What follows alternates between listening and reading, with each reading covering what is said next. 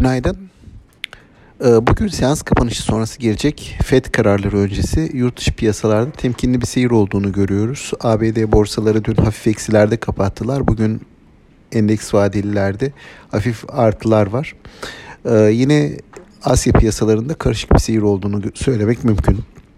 Ee, yurt içinde ise gerek Fed'in atacağı adımlar gerekse yarın PPK toplantısından çıkacak faiz kararı piyasaların yönünü belirleyecek.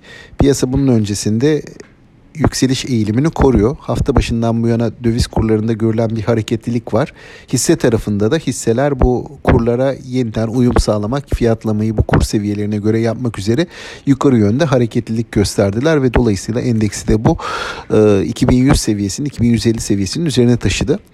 Ancak endekse dolar bazında baktığımız zaman BIST 100 endeksinin dolar bazındaki mevcut seviyesinin 30 Kasım'daki dip seviyeye göre %13 yukarıda olduğunu görüyoruz. Ancak yılbaşına göre ise hala %25 aşağıda bulunuyor.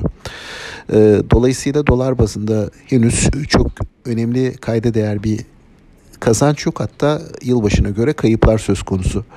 Biz bugün borsadaki alımların kurdaki oynaklığa karşı korunaklı hisselerde yoğunlaşarak bugün de korunmasını bekliyoruz.